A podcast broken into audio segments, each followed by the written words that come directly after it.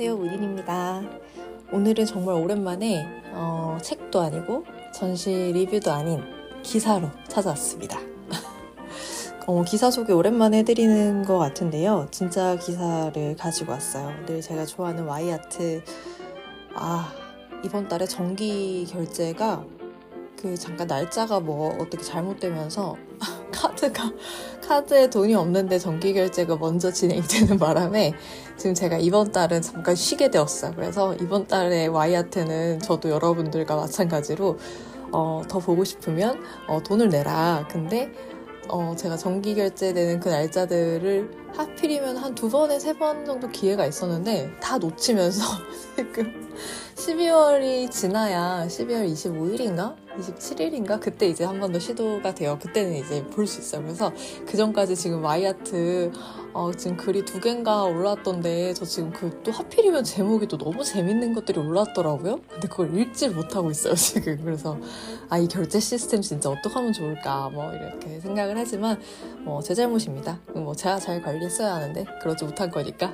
네, 그래서 사실 지금 와이아트 글도 얼른 읽어보고 또 여러분들께 저또 어, 대표님 뭐 아무런 관심 없으시지만 저 혼자서라도 엄청 와이아트를 홍보하고 있는 스스로 이제 홍보 이사를 자처 하면서 막저 열심히 막 소개하고 싶은데 지금 최근에 글 두 개를 못 읽었어요. 그래가지고 언젠가 읽게 되면 그리고 또 너무 재밌고 유익하고 이거는 정말 널리 널리 막 전 세계가 다 알아야 된다 이런 생각이 들 때 들게 되는 글들을 만나면 바로 정말 늦지 않게 찾아오겠습니다. 어, 얼마 전에 제가 얼마 전이라고 하기도 좀 그렇고요. 오늘 오늘 어. 아, 오늘? 제가 이게 업로드가 언제 될지 잘 모르겠는데, 지금 12월 20일이거든요? 아마, 어, 지금 그거가 올라갔을 거예요, 컨텐츠가. 아, 마지막으로 이제 그 박물관, 한 권으로 읽는 박물관학이라고 하는 책에 대한 최종 소개본이 이제 마지막 오늘 올라간 걸로 알고 있는데, 그걸 기점으로 재생수가 무려 500 재생수를 찍었습니다. 어, 어떤 사람들이 듣기에는 500? 이렇게 생각할 수도 있고 그게 어떤 거지? 이렇게 생각하실 수 있지만 제 개인적으로는 이제 차근차근히 숫자들이 계속해서 올라가고 있는 걸 보는 재미가 있더라고요. 그리고 뭐랄까 뒤로 가지 않는 숫자잖아요. 그 숫자는. 그래서 더 저한테는 좀 의미 있는 숫자인 것 같아요. 그리고 그 사이에 저도 거의 마흔 네, 다섯 개 정도 되는 에피소드를 올렸더라고요. 그래서, 어, 사실 그래요. 저한테 너무 고마운 이 팟캐스트는 제 2023년 하반기 여름부터 시작해서 지금 이 겨울을 맞이하는 이때까지 저의 지나왔던 시간들을 돌이켜 볼 수 있는 특히 이제 음성으로 생생하게 들어볼 수 있는 그런 기록이기 때문에 정말 유의미한데 그게 이제 또 지금 시점에서 많은 사람들이 조금씩 조금씩 더 들어주고 계시다는 거에 대해서 무척 감동이면서 동시에 또 더 열심히 어, 좋은 이야기들을 기왕이면 기승전 아름답고 다정하고 좋은 이야기들로 결론이 날 수 있게끔 유의미하게 한번 만들어 봐야겠다라는 다짐을 새삼 또 한번 더 하게 됐습니다. 국가들이 늘고 있어요. 제가 일전에 제 팟캐스트에 올라와 있는 컨텐츠들의 인기 top 3를 유형화로 나눴을 때 여전히 2차 세계대전과 홀로코스트는 왜 인기가 있는지 모르겠다 이렇게 이야기를 드렸던 적 있는데 지금 생각해보면 어, 그건 어쩌면 우리나라에서 인기 있었던 게 아니라 제 팟캐스트가 재생되고 있는 나라들도 확인할 수 있어요. 그 스포티파이가 그런 것도 제공을 해주거든요. 그런데 우리나라랑 미국에서 제일 많이 재생이 되는데 그 다음으로 이제 굉장히 여러 나라권 나라들도 확인이 돼요. 그 중에 무슨 카자흐스탄 막 이런 나라들도 있고 제 눈에 한 7개, 8개 국가들이 확인됐고 오늘 일본이 추가됐어요. 걸려들었어. 근데 뭐 그런 건 아니지만 이 일본이 추가된 이유는 제가 그 일본을 다녀오고 나서 제 개인 SNS에 일본에 이번에 그 테이트 미술관 테이트 미술관전이라고 해야 되겠죠? 그 나카노시마 미술관에서 테이트 전시를 빛이라고 하는 타이틀로 저는 처음에 몇 개 정도만 테이트에서 가지고 오고 나머지는 그 나카노시마 소장품으로 하는 줄 알았는데 그게 아니라 전부 다 110점 정도 되는 작품이 다 테이트에서 온 거였어요. 그래서 세상에나 얼마나 놀랐는지 근데 지어진 지 진짜 얼마 안 된 새 박물관이었 미술관이었더라고 몰랐어요 2년인가 3년밖에 안 됐더라고요 그래서 제가 이제 그거를 이제 올렸는데 일본 분들께서 제 SNS에 많이 오셨습니다. 그 게시글에 좋아요를 눌러주셨고요. 그러면서 제 팟캐스트까지 같이 유입이 조금 되신 거 아닌가 싶어요. 근데 뭐 네, 저 일제강점 역사도 얘기 많이 했는데 뭐 앞으로 더 해야 되겠네요. 일본도 열심히 더 다니고 해야 되겠습니다. 어쨌든 어, 오늘 그래서 이제 제가 소개해드리려고 하는 기사는 일전에 제가 다녀왔던 전시 그거랑 연결되는 기사예요. 그래서 여러분들도 오, 이거 전시 알아. 이렇게 하시면서 기사 들어보실 수 있을 겁니다.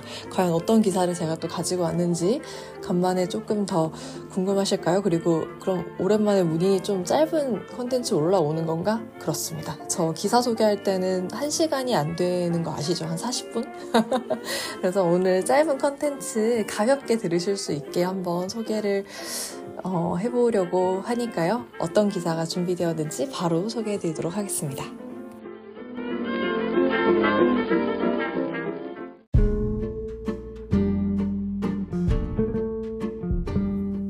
네, 오늘 제가 준비한 기사는 문화일보에서 나온 기사고요.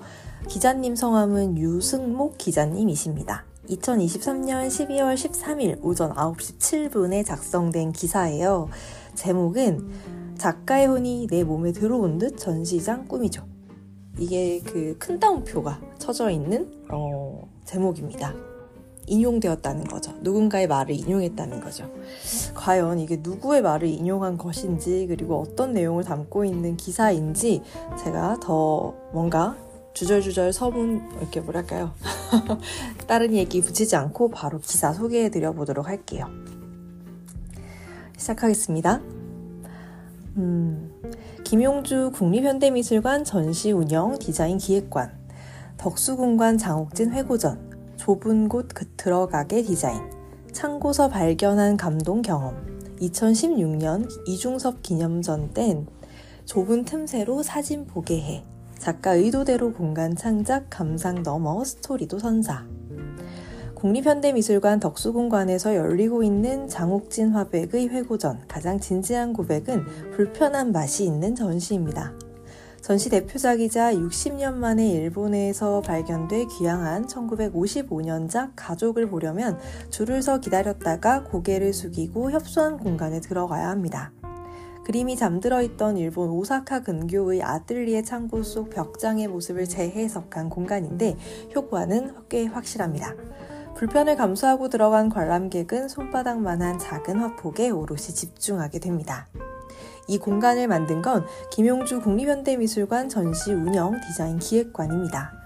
전시 공간 디자인을 맡은 김 기획관은 직접 일본으로 건너가 작품을 발견해 돌아온 배원정 학예연구사의 말을 듣고 이 공간을 떠올렸습니다. 반세기 넘게 행방이 묘연했던 작품을 벽장 구석에서 찾았을 때 배학의 연구사가 느꼈던 벅찬 감정을 관람객들도 느끼게 하고 싶었다고 합니다. 지난 8일 서울 종로구 소격동 국립현대미술관 서울관에서 만난 김 기획관은 수십 년 만에 돌아온 작품을 1, 2초 만에 스쳐가도록 하고 싶지 않았다면서 이 공간에서 작품을 보는 순간 모두가 장욱진 그림의 발견자가 되는 경험을 하게 되는 것이라고 말했습니다. 같은 작가의 작품이 걸리더라도 전시마다 얻어가는 감상은 다릅니다. 공간이 주는 힘이 달라서입니다. 관람 동선부터 작품의 배치, 벽의 색깔과 질감, 조명의 위치와 색이, 그리고 심지어 조향까지 어떤 전시 공간이 마련됐는지에 따라 작가와 작품을 대하는 태도가 달라집니다. 미술관과 화랑들이 흰 벽에 그림을 나열하는 white cube 문법을 깨고 전시에 어울리는 공간을 구성하는 데 공을 들이는 이유입니다. 김용주 기획관은 작가와 큐레이터 사이에서 미술관 풍경을 바꿔놓은 주역이라는 평가를 받습니다. 김 기획관은 국현 공채 1호 전시 공간 디자이너입니다. 미국 에섹스 어, 박물관 등에서 일하다 2010년 국현에 발을 들였습니다. 2013년과 2018년 각각 문을 연 서울관과 청주관 디자인을 담당했고 지금까지 138건의 전시 공간을 디자인했습니다. 2021년 미술계를 떠들썩하게 했던 이건희 컬렉션 특별전 같은 굵직한 전시들이 김 기획관의 손을 거쳐 만들어졌습니다. 그는 미술관은 누구나 즐길 수 있는 공간이지만 대단한 지식이 있어야만 할 것 같은 어려운 이미지가 있다며 누구나 주체적인 감정을 느낄 수 있고 작가가 하고 싶은 말은 소화할 수 있도록 공간을 창작해 나가는 게 나의 일이라고 했습니다. 태도가 디자인이 되어야 한다는 게 그의 철학입니다. 작품을 낳은 예술가의 삶과 철학, 작품에 대한 이야기를 펼치고 이 경험을 모두와 공유해야 한다는 뜻입니다. 이를 위해 그는 작가의 영매가 됩니다. 이를 설명하는 대표적인 전시가 바로 2016년 열린 이중섭 탄생 100년을 기념해 열린 100년의 신화 전시입니다. 이 전시는 이중섭의 자그마한 은지화를 커다랗게 키워 벽화처럼 만들고 좁은 틈새로 들어가면 커다란 이중섭의 사진과 마주볼 수 있도록 아카이브 영역을 마련하는 파격을 보였습니다. 이를 두고 유홍준 명지대 석좌 교수는 여러 미술관장을 만나 감상을 교감했는데 대화 끝엔 이구동성으로 우리나라 전시 디스플레이가 언제 이렇게 발전했느냐는 찬사였다고 평했습니다. 김 기획관은 작가가 이 작품을 통해 무엇을 보여주고 싶을지를 고민한다. 김용주라는 몸에 이중섭의 혼이 들어오는 것이라며 밥만 준다면 평생 벽화를 그리고 싶었다고 말한 이중섭의 바람대로 은지화를 벽면에 가득 채웠다고 했습니다. 이 전시는 이듬해 세계 3대 디자인상으로 꼽히는 독일 IF 디자인 어워드를 수상했습니다. 김 기획관은 최근 이런 전시 공간 디자인 경험을 담은 전시 디자인, 미술의 발견, 소동을 펴내기도 했습니다. 다소 생소한 전시 공간 디자인에 대한 소개, 디자인에 대해 소개하고 미술 대중화 바람 속에서 보다 많은 관람객들이 미술관을 친근하게 느꼈으면 하는 마음을 담았습니다. 김 기획관은 한 번의 전시로 예술의 정답을 낼 수도 없고 어딘가에 머물러 갇혀 있어서도 안 된다며 미술관이 작가의 어떤 예술적 태도를 느끼기를 바라는가 하는 관점을 획득하는 기회가 되면 좋겠다고 했습니다.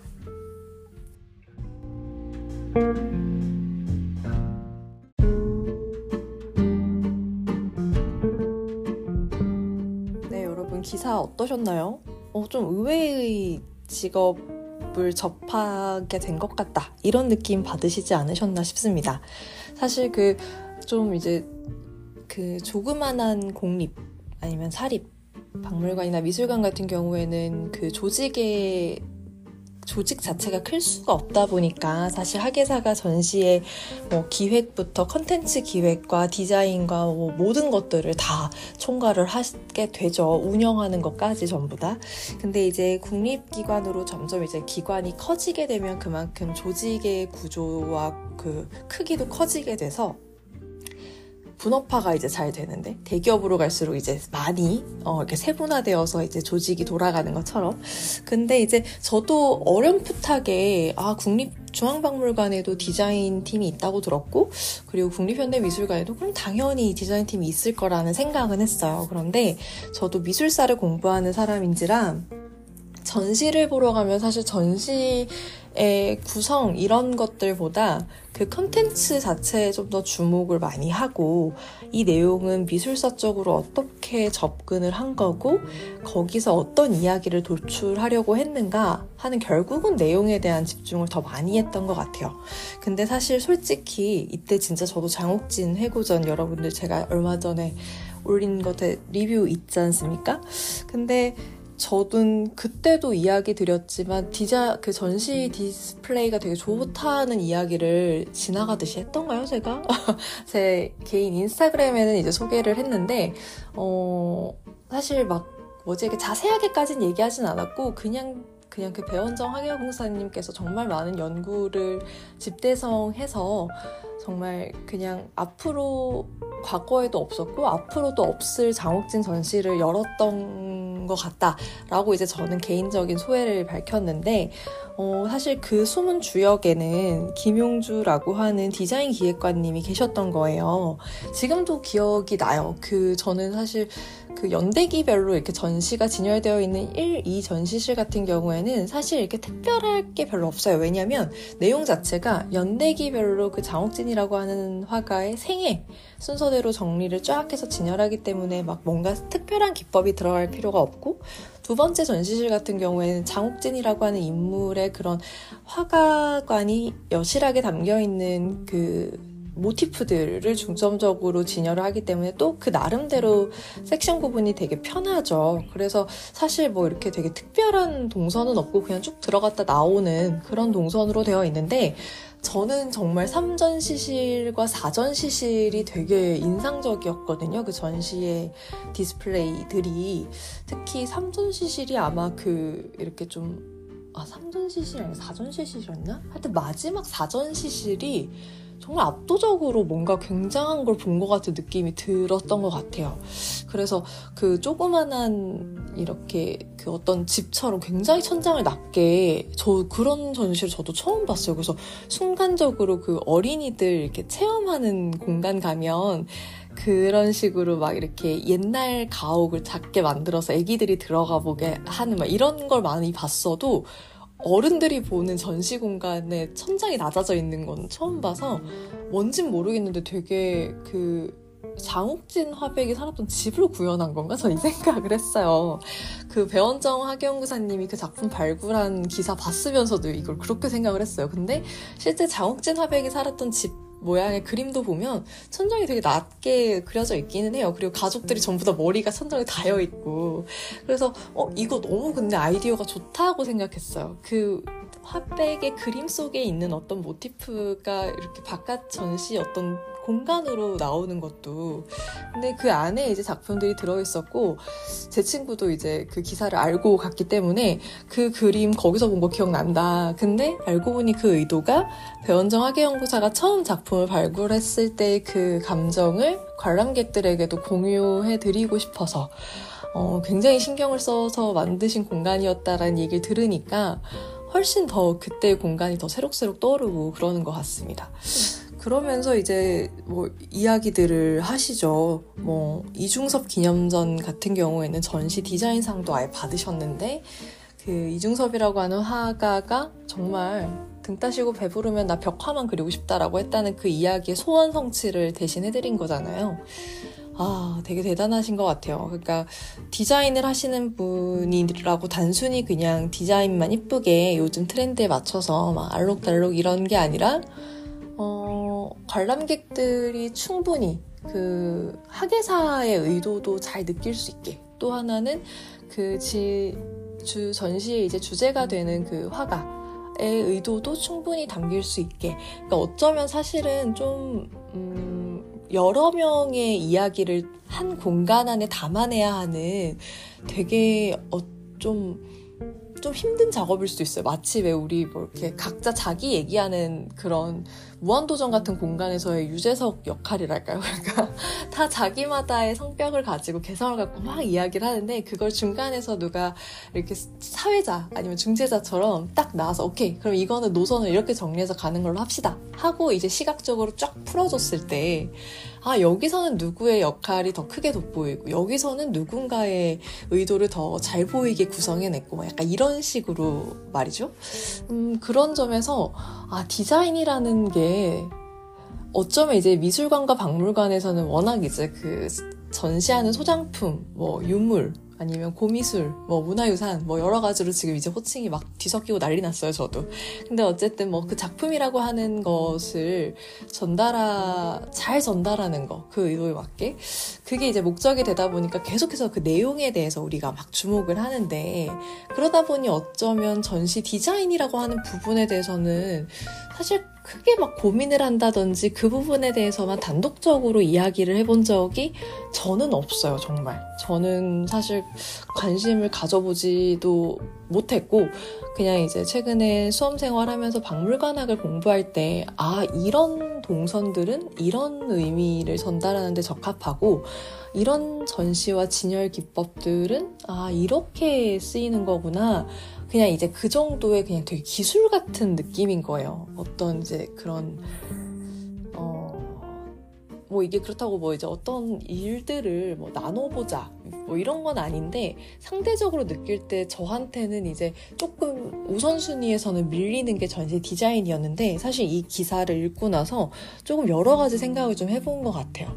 아무리 좋은 재료를 내가 가지고 요리를 해도 보기 좋은 떡이 맛도 좋다고 하잖아요. 근데 보기 안 좋으면 사실 맛있는 것도 10명이, 10명이 먹고 11번, 11번째 사람이 죽는다고 약간 말도 안 되는 소리죠.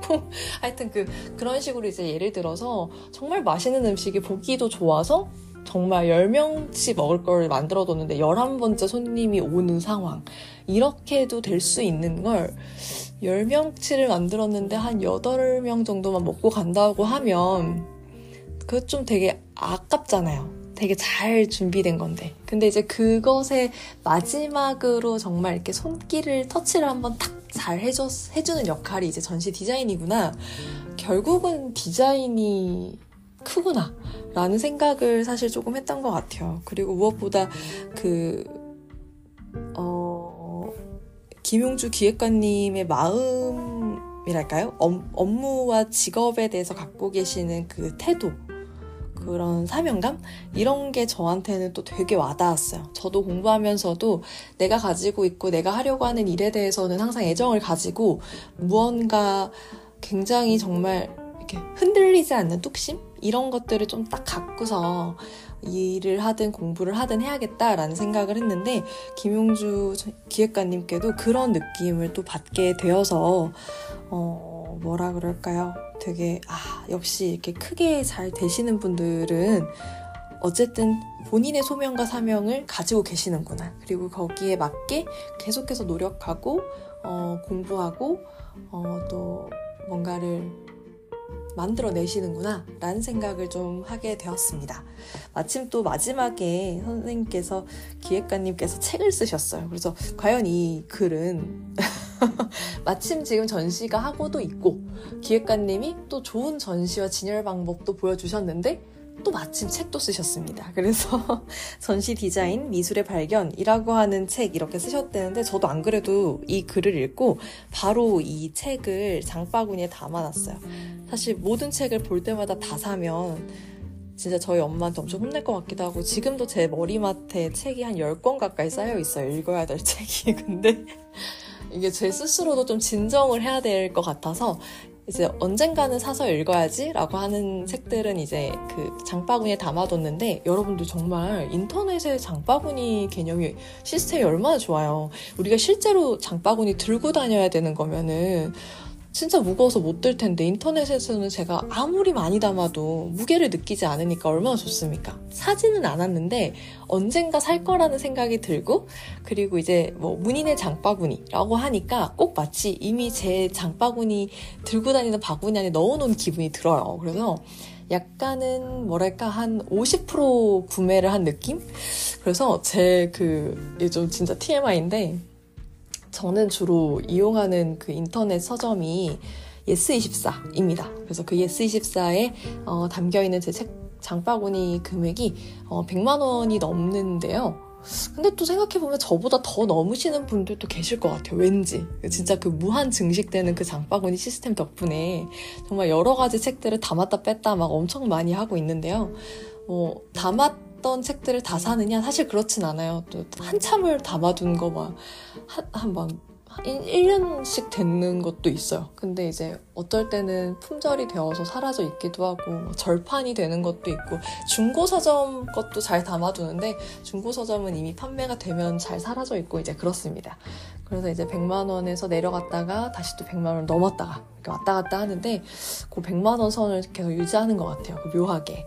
그래서 어쨌든 이 전시 디자인 미술의 발견이라고 하는 기획가님의 책을 보면 좀 더 전시를 디자인하는 데 있어서의 철학 이라든지 그리고 기획관이라고 하는 이제 1호 또 직업 그러니까 우리나라에 없던 직업을 제일 먼저 첫 번째 가지신 분이잖아요. 그 보통 이런 개척자의 삶은 또 그 전에 없었던 것들 없었던 시절에는 어떤 일을 하, 하였고 그러다 보니 그런 직업을 갖게 되었는지에 대한 그 일련의 과정이 또 또 첫 번째이신 분이 아니면 듣기가 어렵거든요. 그래서 저는 어쩌면 이 책들이 단순히 뭐 사실 음, 미술사를 공부를 하면서 학예사를 꿈꾸고 있는 친구들에게도 도움이 될 것 같기도 하고 한편으로 디자인 공부를 하는 친구들에게도 진로는 다양하다.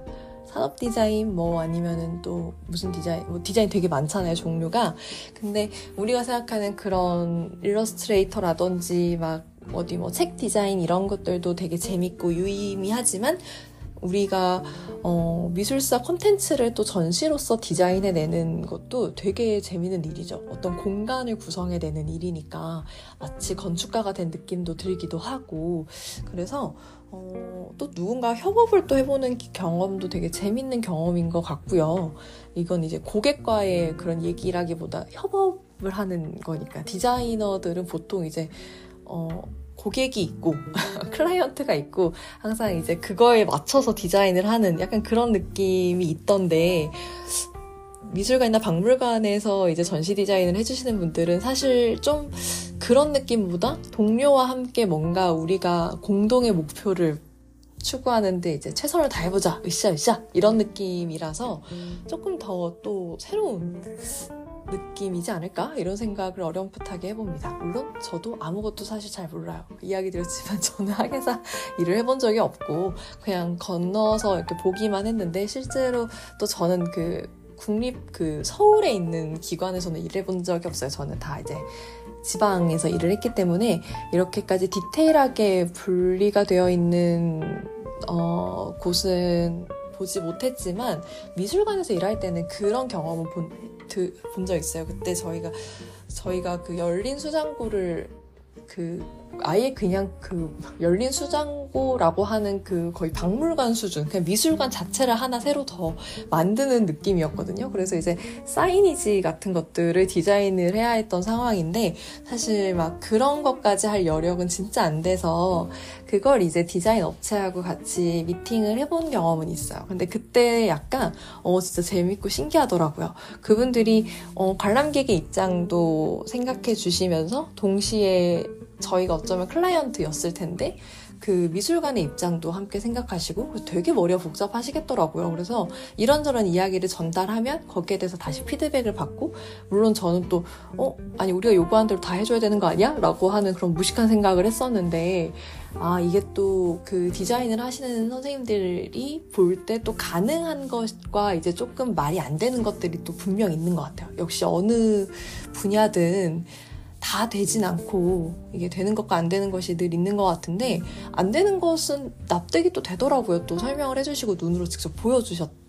서 그래서 이제 되게 저도 그때 진짜 공부를 제가 참 많이 했던 작년 한 해였습니다. 그래서 네, 어쨌든 미술관은 그런 디자인과에도 참 그 연결고리가 진한 것 같아요. 박물관은 제가 진짜 요즘엔 박물관 안 간 지 오래됐지만 최근에 국립광주박물관 전시를 볼 때도 그렇고 지금 중박에서 하는 탕탕평평도 기회가 되면 한번 보고 싶기는 한데 박물관의 포스터나 전시 구성도 과거에 비하면 정말 정말 세련돼지고 많이 예뻐지고 좀 그런 맥락을 더 잘 살려주는 방식으로 변화가 된 건 사실인 것 같아요. 최근에 광주박물관 갔을 때도 그 광주박물관의 전시 공간 디자인은 누가 하셨는지 잘 모르겠지만 어쨌든 제가 느낄 땐 기증자의 집을 약간 의도한 듯한 느낌으로 되게 아늑하게 공간이 구성되어 있다고 느꼈거든요, 저는. 그래서 어, 뭔가 그 실제로 이제 마지막쯤 가면은 기증을 받아와서 이제 그 귀속을 하고 그 박물관으로 그리고 나서 이제 DB 정리하고까지의 과정이 거의 한 2년 정도, 만 2년 정도 걸렸던 것 같은데, 그때의 영상과 사진들을 이렇게 쭉 보여줘요, 마지막에.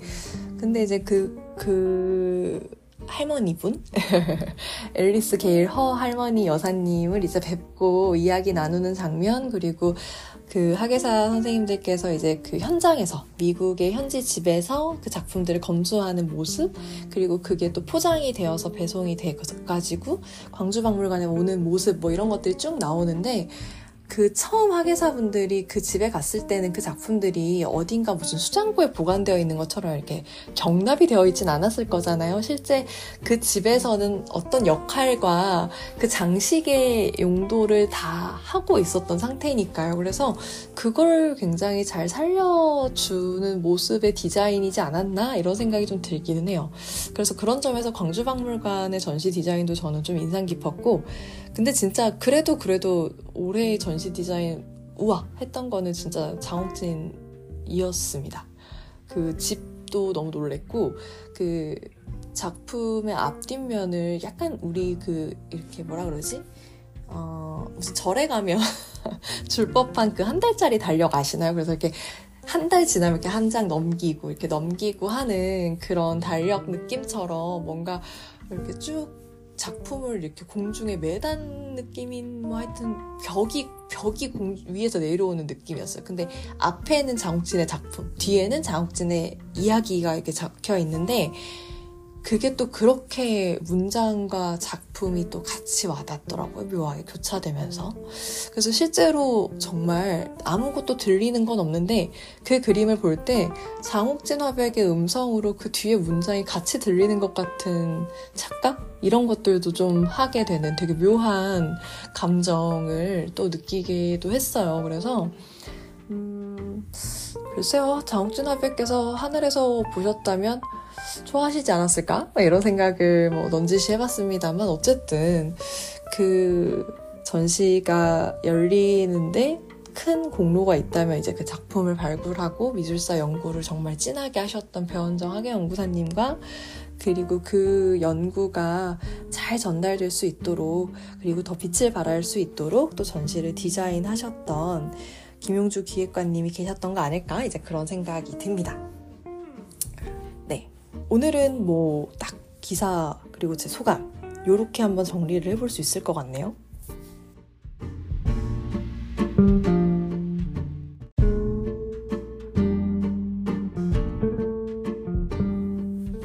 네, 오랜만에 되게 좀 제 가 느끼기에는 좀 라이트하면서 그리고 약간 유익하고 그리고 녹음을 하는데도 약간 경쾌한 그런 녹음을 한 게 참 오랜만인 것 같습니다. 그리고 무엇보다 저도 새로운 영역인 전시 디자인이라고 하는 세계를 간접적으로 경험해 볼 수 있어서 좀 좋았어요. 그래서 아 이렇게 또 한 발짝 더 새로운 세상을 또 엿보는 문인입니다. 뭐라는 거죠? 여러분들도 함께 지금 같이 이제 엿보시게 되는 거죠. 그래서 이 박물관과 미술관이라고 하는 세상이 진짜 세계가 되게 되게 다채롭고 어, 이런 것도 있단 말이야? 할 정도로 이제 아주 놀라운 이야기들도 있습니다. 음, 제가 지금 이제 또 스포를 해야죠. 그 다음번 어떤 것들 생각하고 있느냐. 그 이런 것도 혹시 여러분들께서 또 약간 기다리고 계실까 싶어요. 저는 항상 뭐든지 그 다음에 예고편이 있어야 또 찾아가게 되더라고요. 지금 제가 지금 생각하고 있는 건 기사가 하나 더 있어요. 이 기사, 예, 이 기사는 약간 이제, 어, 그 버지니아 울프의 자기만의 방이라고 하는 그때 페미니즘의 최초 뭐 소설 이렇게 이야기를 했지만 음, 또 여성 관장님을 또 한 분 인터뷰한 어떤 기사가 있는데 그게 또 되게 또참 어, 저도 아직 꼼꼼하게 읽어보진 않았어요. 근데 그것을 소개해드리면 어쩌면 저도 그리고 다른 분들도 뭐 성별을 떠나서 현안도 알게 되고 또 이제 여성 동지들이요. 한 번 더 우리가 열심히 살아야 될 이유를 또 가져보면서 의지를 불태울 수 있는 좋은 계기가 되지 않을까 싶어서 기사가 지금 하나 저에게 어, 이렇게 저장되어 있고요. 또 하나는 전시를 이제 제가 보고 왔는데요.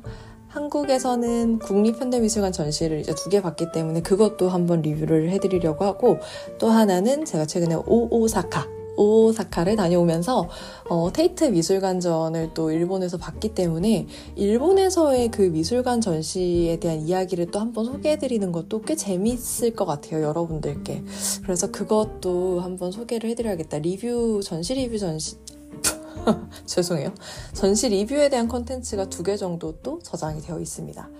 또 하나는 어, 일전에 이야기 드렸던 그 산문집 목정원 선생님 산문집 소개를 아 이렇게 하겠다 하고 이제 약간은 체념 및 대충 이제 정리한 생각이 있어요. 그래서 그 산문집에 대한 소개도 한번 해야겠다라는 컨텐츠가 또 하나 저장되어 있습니다. 마지막으로 얼마 전에 제가 이동주 선생님의 한국회화사론을 다 읽었습니다.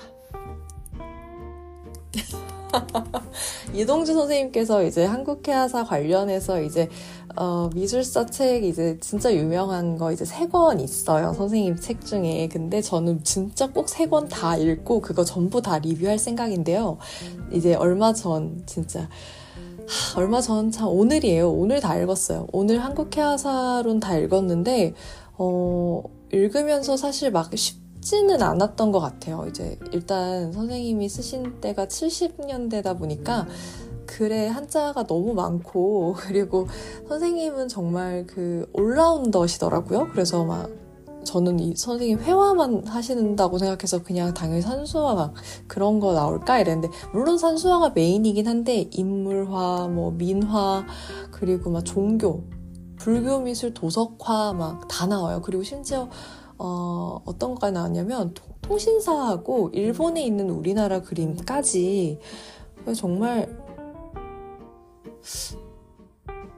한 사람이 이렇게까지 연구를 하고 공부할 수 있나? 라는 생각이 들 정도로 책이 그렇게 두꺼운 건 아닌데 뭘까? 이런 생각을 제 스스로 하면서 사실 저 자신을 좀 돌아본 것 같아요. 저는 열심히 산다고 말할 수 없겠다. 이동주 선생님께서 이렇게 책 쓰신 걸 봤을 때 선생님의 삶을 감히 한번 예상해 본다면 선생님 잠 정말 4시간 효율적으로 자는 4시간만 주무시고 진짜 공부하셨던 거 아닐까. 그러니까 이것만 하신 분이 아니잖아요. 국제정치학도 하셨기 때문에. 그래서 이제 그것까지 이제 여러분들께 소개를 해드리려고 하는데 과연 제가 이걸 1월 전에 다 여러분들께 소개해드리고 제가 공부를 하러 갈 수 있을지 사실 그건 진짜 모르겠어요. 하지만 할 수 있는 데까지 하고 또 뭐, 또 다음번에 올 때 또 어쨌든 하면 되는 거니까요. 그쵸?